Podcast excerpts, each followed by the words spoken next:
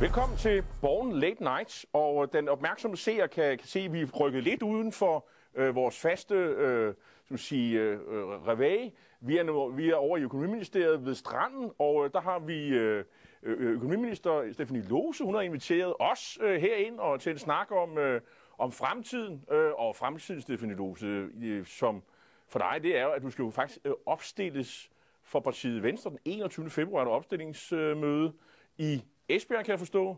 Så nu er det, øh, nu krydser du Rubicon. Øh, nu er det den landspolitiske karriere, kan jeg forstå. Ja, altså jeg tror simpelthen ikke, at det vil øh, give mening eller være muligt at være næstformand i Venstre og bestride en ministerpost og så sige, at har det der folketing, det har jeg egentlig ikke tænkt mig at stille op til. Det, det tror jeg vil blive en rimelig øh, dårlig historie. Det er helt naturligt, øh, og for mig har det også været helt naturligt, at det så er på min hjemmebane øh, i Esbjerg, at, øh, at jeg nu... Øh, øh, går til opstillingsmøde og håber, øh, at de opstiller mig som deres folketingskandidat. Må ikke det gør det? Øh, og når man sådan taler med, med folk i Venstre, så siger det så, jamen øh, sidst fik Stefanie Lose 150.000 øh, personlige stemmer, og, og det kan hun formentlig også overføre til, til, til dansk politik.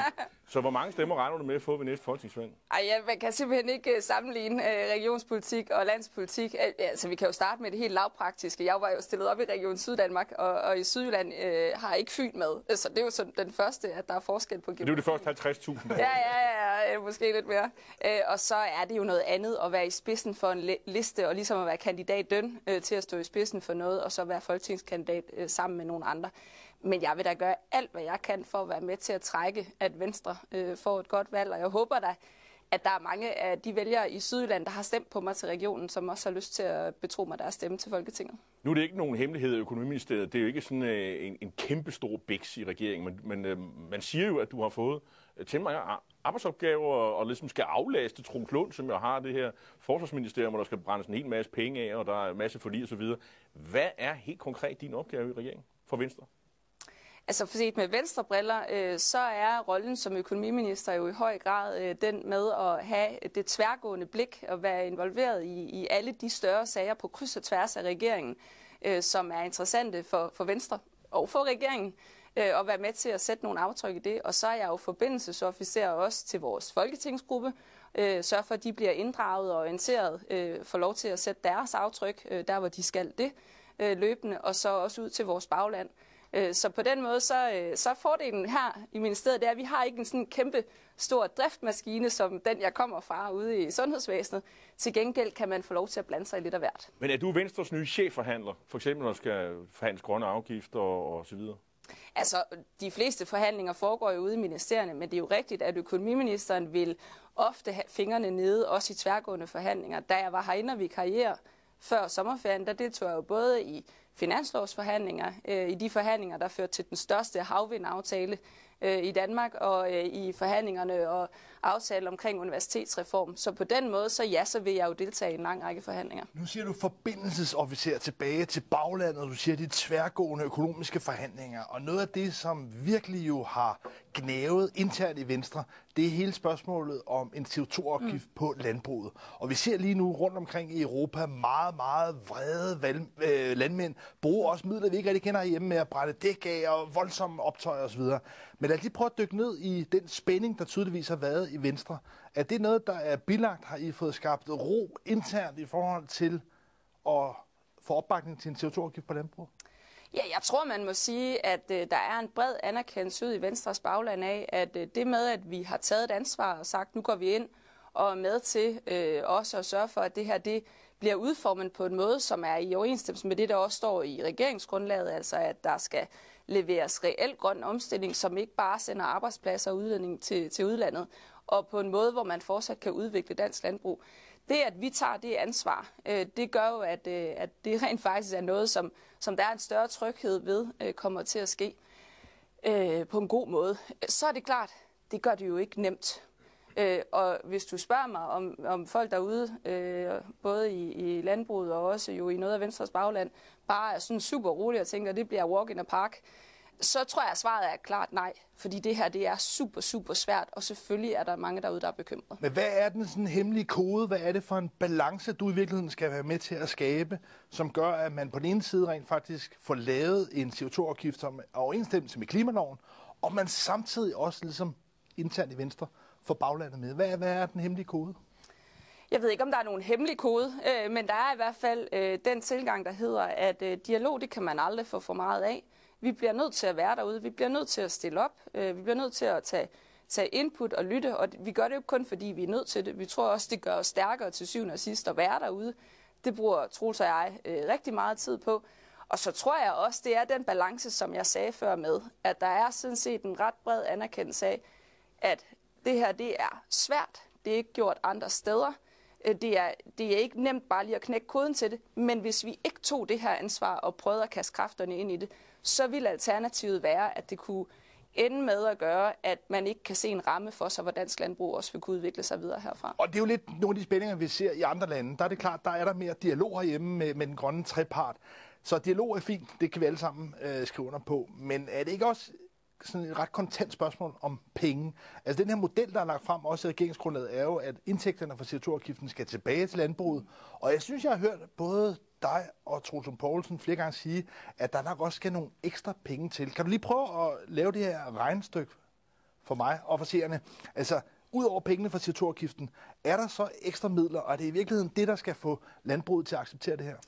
Altså, det er jo heller ikke nogen nyhed, for det står sådan set også i regeringsgrundlaget, at man udover at afgiften skal føres tilbage til erhvervet, skal være villig til at investere i den grønne omstilling. Men hvor meget det tæller vi jo også. Jamen, jeg har ikke noget regneark med i dag, øh, og, og vi, har held, vi har jo også tidligere set i andre brancher, at man godt har været klar over, at det krævede en investering, og det krævede øh, en vilje til at, at gøre den grønne omstilling mulig. Det er jo ikke meningen, at en CO2-afgift skal være sådan en, øh, sådan en, en regning, man bare får udskrevet, uden man har nogen som helst chance for at påvirke det og omstille sig osv. Så vi skal jo skabe et rum for, at den omstilling kan lade sig gøre. Og derfor vil der også i landbruget, som der også har været i andre brancher, være behov for at investere i nogle af de ting, der gør, at det kan lade sig gøre. Men kunne det være den hemmelige kode, at mange landmænd i virkeligheden kan se frem til at sidde tilbage måske med en større check? Jamen, det er jo ikke en check, der skal handle om, at folk de sådan privatøkonomisk kan gå ned i, øh, i de lokale butikker og købe en hel masse, eller handle sig øh, til ting til højre og venstre. Det er jo i givet fald penge, der skal gøre, at man har en chance for at omstille sig, så vi netop får den der reelle grønne omstilling. Fordi hvis det handlede om lette løsninger, så kunne man da godt bare i morgen træffe nogle beslutninger, der gør, at en meget stor del af landbruget bare lukker. Det kan man diskutere, om det er rigtig grøn omstilling, fordi der vil jo stadigvæk være behov for fødevarer øh, ude omkring i verden, og udledningen vil sikkert bare foregå andre steder. Øh, og, og det tænker jeg egentlig ikke, at vi har nogen interesse i. Øh, vi bliver nødt til at finde en, en vej, der er meget mere balanceret. I går kunne man læse et interview, øh, ikke en, en artikel i, i, i børsen, en analyse, hvor at øh, forskellige øh, anonyme kilder fra regeringen ligesom øh, underholder med, øh, hvordan, hvordan det egentlig går øh, med regeringen. Og, og der og samarbejdet i regeringen, og specielt øh, var der en, øh, en anonym kilde, som siger noget i retning af, at, øh, at Lars Lykke mener, at det går for, for langsomt. Øh, han har slået bordet her i december, du har sikkert været med til det ministermøde, hvor det skete, øh, og, og din egen minister, øh, eller formand, Troels Lund Poulsen, han øh, ifølge nogle andre regeringskilder siger, at han, har, han, han går ligesom til det her med en, en følelse af, at han er, nogen er ved at tage røven på ham. Øh, er du øh, den, der skal sørge for, at øh, der er ikke nogen i, i, i Venstre, der tager røven på, på, øh, på Troels Lund Poulsen. Og nu citerer jeg jo, jeg, vi taler jo pænt her, men du har sikkert det læst meget, øh, Det er jo meget interessant at citere anonyme kilder. Altså, prøv at høre, jeg, har simpelthen ikke uh, hverken øh, behov for, og et langt liv i politik har også lært mig, at der simpelthen ikke er nogen grund til at tilrettelægge den måde, man navigerer på efter anonyme kilder. For så vidt angår bekymringen om, om der er nogen, der øh, øh, tager røven på Troels, øh, så vil jeg sige, jeg kender ikke nogen, der er mere øh, øh, hvad hedder det, i stand til øh, at varetage de interesser, der skal øh, tages. Troels, han har en kæmpe stor parlamentarisk erfaring og masser af forhandlingserfaring, og i øvrigt jo også en rigtig god næse for, hvor det er, Venstre er og skal være. Øh, men, det, det går, helt men, men hvad med træheden? Altså, det er jo det, der, det går for langsomt, tro, øh, hvad hedder han, Lars Løkke har, har slået bordet, det går for langsomt. Øh, hvad siger du til det? Har han ret? Altså, hvis man ser på, øh, hvad den her regering har nået, så synes jeg faktisk ikke, at der er noget som helst belæg for at sige, at ting går langsomt. Vi kan starte med arbejdsudbud. Regeringen har nu øh, jo leveret på sit første år et arbejdsudbud på 29.000. Er det meget eller lidt? Ja, det er i hvert fald fem gange så meget, som der er leveret de foregående otte år af henholdsvis den blå, blå og en rød regering til sammen. Det synes jeg, det er jo store beslutninger, der er taget hen over det første år. Vi har gennemført en skattereform, øh, der letter øh, skatterne med over 10 milliarder, de største personskattelettelser i mere end 10 år. Vi har fremlagt vores forslag til reform af ældreområdet, der er fremlagt for, øh, hvad hedder det, folkeskole, folkeskoleudspil, som løbende øh, bliver, øh, bliver forhandlet. Øh, vi er i gang med et løft af vores erhvervsuddannelser. Når man ser på løftet af forsvaret, historisk stort og nødvendigt løft af forsvaret, det er rigtig, rigtig store, vidtrækkende beslutninger, der bliver truffet. Og jeg tror også, jeg må advare mod, at man kommer i en situation, hvor man, fordi der sidder nogen ude i det, vi vel øh, kan kalde kommentatorkøbing så, øh, og synes, at går det nu lidt langsomt, er det nu lidt træ. Altså, jeg tror, at der er brug for, at vi gør tingene ordentligt i dansk politik. Og processerne på Slottholmen, det kan jeg jo sige, når jeg kommer andre steder fra, er ikke sådan bare født til at være øh, sådan nogen, hvor at, øh, der er super god tid, og man tænker sig om og alt muligt andet. Så hvis der rent faktisk er et udtryk for, at man går en ekstra runde på nogle ting, for at være sikker på, at det lander rigtigt, så tænker jeg i det lange løb, at danskerne er bedre stillet med, at forberedelsesfasen tager en måned længere, end at man ender med et fejlstadigt resultat, der ikke gjorde nogen forskel. For to år siden, lidt over to år siden, lancerede statsminister, den daværende socialdemokratiske solo, socialdemokratiske statsminister Mette Frederiksen, den her idé om en ældrelov og en stor mm. reform. Det har så taget lidt tid, og i mellemliggende periode er I så også kommet med ind i regeringen. Og det udspil, der så blev præsenteret her øh, i, i forrige uge, ja, det er vel et, du og Venstre kan være ret godt tilfreds med. Jeg synes, når man kigger på de ting, I gik til valg på, er det så ikke lykkes? Altså, nu taler vi om de store linjer, nogle af de mm. store ting, men også i de indre balancer. Er det her ikke øh, landet sted, hvor øh, Venstre har fået rykket meget synligt Mette Frederiksen og Socialdemokratiet et helt andet sted hen? Jo, vi er i hvert fald rigtig godt tilfredse, og mener sådan set, at det der også var præmissen i regeringsgrundlaget med, at det var væsentligt at komme hele vejen rundt. At det her det er en frisættelse, som også betyder, at der bliver nemmere adgang for private aktører. At det er en frisættelse, der gør, at der er en styrket tillid til dem, der står ude i frontlinjen. Øh, at det er en, en, øh, en, en samlet frisættelse, der gør, at den enkelte ældre får en større fleksibilitet og medbestemmelse i dagligdagen. Øh, det er alt sammen noget, der har været væsentligt for os, og det kan vi fint se afspejlet i det, der ligger der. Nu er der mange af de tiltag, som er sådan relativt øh, langsigtede og komplicerede. Så en reform af tilsynet, det er nok ikke noget, de fleste ældre og pårørende som har tæt inde øh, på hverdagen. Så hvis man simpelthen skal kode det ned, så har jeg svært ved egentlig at se den store forskel i den her fortælling om frisættelse, som adskiller sig fra nogle af de tanker, som Tyr Frank, den tidligere øh, ældreminister for Liberale Alliance, lancerede. Hvad er egentlig forskellen fra det, Tyr Frank i sin tid lidt mislykkede med at komme ud med frisættelse, med at der skulle være færre ansatte omkring den enkelte, og så det, I kommer med nu? Altså, jeg tror ikke, jeg kan levere en analyse af Tyre Franks øh, politik. Nå, men det er mere, hvad er det øh, nye her i virkeligheden i forhold til de tanker, der har, har kan man sige, cirkuleret dansk politik ja. i efterhånden mange år? Jamen, jeg, jeg, det er jo rigtigt, og det gælder jo alle mulige andre dagsordner også, der handler om, om byråkrati og alt muligt andet, at tanker omkring det har floreret i forskellige former i mange år det vi gør med, med vores øh, udspil til en ældrereform, det er, at vi kommer hele vejen rundt. Vi tager fat på alle dele, og du har jo ret i, det er nok ikke sådan, at når man står derude og er, er øh, enten ældre medborger eller pårørende, så tænker man, hvad betyder de der tilsyn?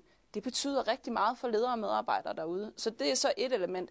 Til gengæld, så vil man som, som øh, ældre medborger og pårørende så opleve, at der er nogle ting, man har større frihed til at vælge i dagligdagen, og der er en større fleksibilitet. Så der er noget i den her reform, som alle vil kunne mærke, fordi vi kommer hele vejen rundt. Og så kan man ikke underkende, at det her det er også et kulturprojekt. Men... Fordi det kan jo ikke bare lade sig gøre med noget lovgivning og nogle paragrafer og nogle penge. Det er også noget med, hvordan ser vi det her område, lige fra hvordan man ser det politisk, både på Christiansborg og i kommunerne, ud til, hvad er det for en tillid, man har til medarbejderne, hvordan agerer man som ældre og pårørende det er et kulturprojekt, som alle er nødt til at være involveret i, hvis det skal lykkes. Hvad tænker du, og hvad siger du til de borgmestre, som sidder rundt omkring i landet, både blå og røde, og både altså i landkommuner og i, i, i bykommuner, der siger, at i de senere år har man været nødt til at skære ned på ældrevelfærden. Der har været tilbud, man har været nødt til ligesom, at gøre dårligere i virkeligheden, fordi at økonomien strammer til, mm. og hvor de sidder tilbage lidt med en oplevelse af, at det er mange flotte ord, øh, buzzwords, om man vil, som der kommer herindefra. Jeg husker også, da du sad øh, som regionsrådsformand, der var der også ofte, hvor du var lidt kritisk over for nogle af de ord, der kom fra Christiansborg. Men hvad siger du til de borgmester, der oplever derude, at de er nødt til at spare på budgetterne, og tænker, at det her det er mest retorik? Men jeg har ikke mødt dem endnu, vil jeg sige. Jeg har faktisk haft rigtig mange samtaler med, med de borgmester, der for eksempel er i Venstres bagland. Jeg havde møde med dem så sent som i sidste uge. Og der er selvfølgelig en anerkendelse af, at, eller en, en, en oplevelse af, som du siger, at der er nogle svære grundvilkår og driftvilkår ude i kommunerne. Og det, det forstår jeg sagtens, og det anerkender jeg også. Og det forsøger vi heller ikke at give indtryk af, så forsvinder det bare lige. Men til gengæld er der så også fra deres side en anerkendelse af, at det, der ligger i det her eludspil, det er ikke bare øh, ord og tomme øh, løfter. Det er sådan set nogle ret fundamentale ændringer i den måde, vi leverer ældrepleje på. Og jeg oplever generelt, også når man ser reaktionen fra kommunernes landsforening, at der faktisk er blevet taget meget, meget pænt imod de øh, tanker, der bliver gjort i det her ældreudspil. Det er jo ikke nogen hemmelighed. Venstre ligger ret skidt i, i meningsmålingerne. Sådan øh, 10-11 procent øh, og måske en 2-3 procentpoint i, bagud i forhold til det jo et øh, ret dårligt valg, man fik øh, for 14 måneder siden. Og øh, nu kan jeg forstå på Trus Lund, som jo gav et interview i, i Berlingske for på uger siden, om at øh, nu vil man også være parti for øh, kernefamilien på Østerbro, som tror jeg det var. Altså det, må, det, det er byerne, altså vælgerne i byerne, man vil være noget for. Øh, er det en erkendelse af, at, øh, at man er, hvis man øh, fastholder basen i, i Vestjylland, hvor du jo selv kommer fra, Sydjylland, øh, at hvis man bare bliver der og sådan, bliver sådan en regionalparti, så uddør Venstre? Altså, øh, er det det, der er en erkendelse af, man bliver nødt til at føre en politik for, for byerne nu? Ja, det, jeg tror, det er en erkendelse af, at øh, vi jo har nogle dagsordner, som nemt bliver forbundet med os. Altså, der er også mange, der har sagt om øh, det med, øh, med løftet af forsvaret, eller det med øh, at det bliver også set som, som nogle tydelige øh, venstreaftryk. Hvorimod alt det, der er lidt blødere, og som også handler om velfærd, det kunne for eksempel være vilkårene for familierne. Og de er selvfølgelig interessante på Østerbro, og det er de også i alle de andre byer. Altså, fordi der er trods alt mange ting, der er fælles for børnefamilier øh, i hele landet. Så det er jo ikke sådan segmenteret. Jo, men, men jeg tror sådan set også, at går op i børnefamilierne i andre byer og andre steder end lige på Østerbro. Men det er jo en erkendelse af, at der er nogle dagsordner, som taler bredt, øh, både til, til byerne og, og, øh, og provinsbyerne og landområderne, som handler for eksempel om børnefamilier. Et andet eksempel, hvor vi ikke har et særligt stærkt medejerskab, det er jo, øh, hvis man tager øh, psykiatrien for eksempel. Øh, vi gik sådan set til valg i Venstre på et, øh, på et fuldt finansieret øh, løft af vores psykiatri frem mod 2030. Det leverer vi på. Vi har vist vores hånd, vist stien til finansiering af det, hvordan det skal foregå. Sofie Løde skal som øh, indrigs- og sundhedsminister forhandle det løft. Det er der ikke mange, der forbinder med, med en særlig venstre ting, selvom det faktisk er noget, vi brænder rigtig meget for. Så det der med at folde vores politiske øh, billede ud, så det appellerer bredere og er kendt bredere, det er en selvstændig dagsorden. Men det lyder som om, det er sådan en kommunikationsopgave. Der er ikke noget vej med politikken, det er bare en kommunikationsopgave. Og I har lidt travlt, fordi der er Europaparlamentsvalg her øh, til juni, og, øh, og det vil sige, øh, hvis det bliver et dårligt valg, nu fik Venstre ret godt valg sidste gang, fire, fire fik man valgt, og jeg kan forstå på Troels Lund, at hvis man får to den her gang, så, så er det sådan øh, godkendt. Øh, I har lidt travlt, har I ikke, med at, at få skabt lidt begejstring øh, blandt øh, dem, der kunne overveje at stemme på Venstre? Og mig lige sige, jeg siger ikke, det kun er et kommunikationsprojekt. Øh, vi kommer selvfølgelig også og arbejder løbende med, hvordan vores politiske platform ser ud, og hvordan vi præsenterer den bedst, øh, også frem mod næste valg. Så, så jeg siger ikke, det kun er, er kommunikation. Så er det klart, at i forhold til Europaparlamentsvalget, det er et helt centralt valg, både af hensyn til Europa og Danmarks rolle i Europa, og selvfølgelig også for Venstre. Øh, jeg tror nu ikke, at det er politik for børnefamilierne for Østerbro, der er afgørende for, hvor man sætter sit kryds til Europaparlamentsvalget. Men vi har øh, en kæmpe interesse i, og også en stor ambition om at være til stede i den Europaparlamentsvalgkamp og være med til at folde ud for danskerne, hvorfor at Venstre er det oplagte valg som det borgerlige parti, der er øh, øh, mener, at der er brug for et stærkt samarbejde i Europa i en tid, hvor verden er historisk usikker. Noget vælgerne i hvert fald, tror jeg, har anerkendt og kvitteret for, at Venstre har fået med ind, både regeringsgrundlaget, nu også i den førte politik, det er skattelettelser til privatpersoner på indkomstskatten. Men når vi kigger lidt videre frem i forhold til iværksætterpolitik, mm. erhvervspolitik, så er jeg lidt nysgerrig på, hvad det egentlig er for nogle greb, der er i værktøjskassen. Fordi Socialdemokratiet har måske allerede, kan man sige, øh, sat deres præg her i sidste uge. Der åbnede man en stor sådan, øh, ny statsstøttepulje til grønne virksomheder, altså god gammeldags statsstøtte. Det er i hvert fald noget, Socialdemokrater tidligere har været glade for. Men hvad er det for nogle øh, tanker I, og ja, og hele regeringen gør jer i forhold til iværksætterpolitik og, og erhvervspolitik videre frem? Altså, vi arbejder på et iværksætterudspil. Og det er der rigtig god grund til, øh, fordi når man ser på Danmark og sammenligner os med andre lande, og for eksempel ser på, hvor nemt det er at rejse kapital øh, og få de bedste vilkår for at, at vokse øh, som iværksætter i Danmark, så halter vi bagefter. Altså helt oplagt jo for eksempel i forhold til Sverige, øh, som vi jo ellers godt øh, på, på mange områder kan lide at sammenligne os med. Så de greb, vi skal ind og tage her, det vil jo også være nogle af dem, der handler om, hvad er det for nogle vilkår, man har øh, på, øh, på, på en række øh, kapital- og skatteområder. Det er så skattelettelser. Være.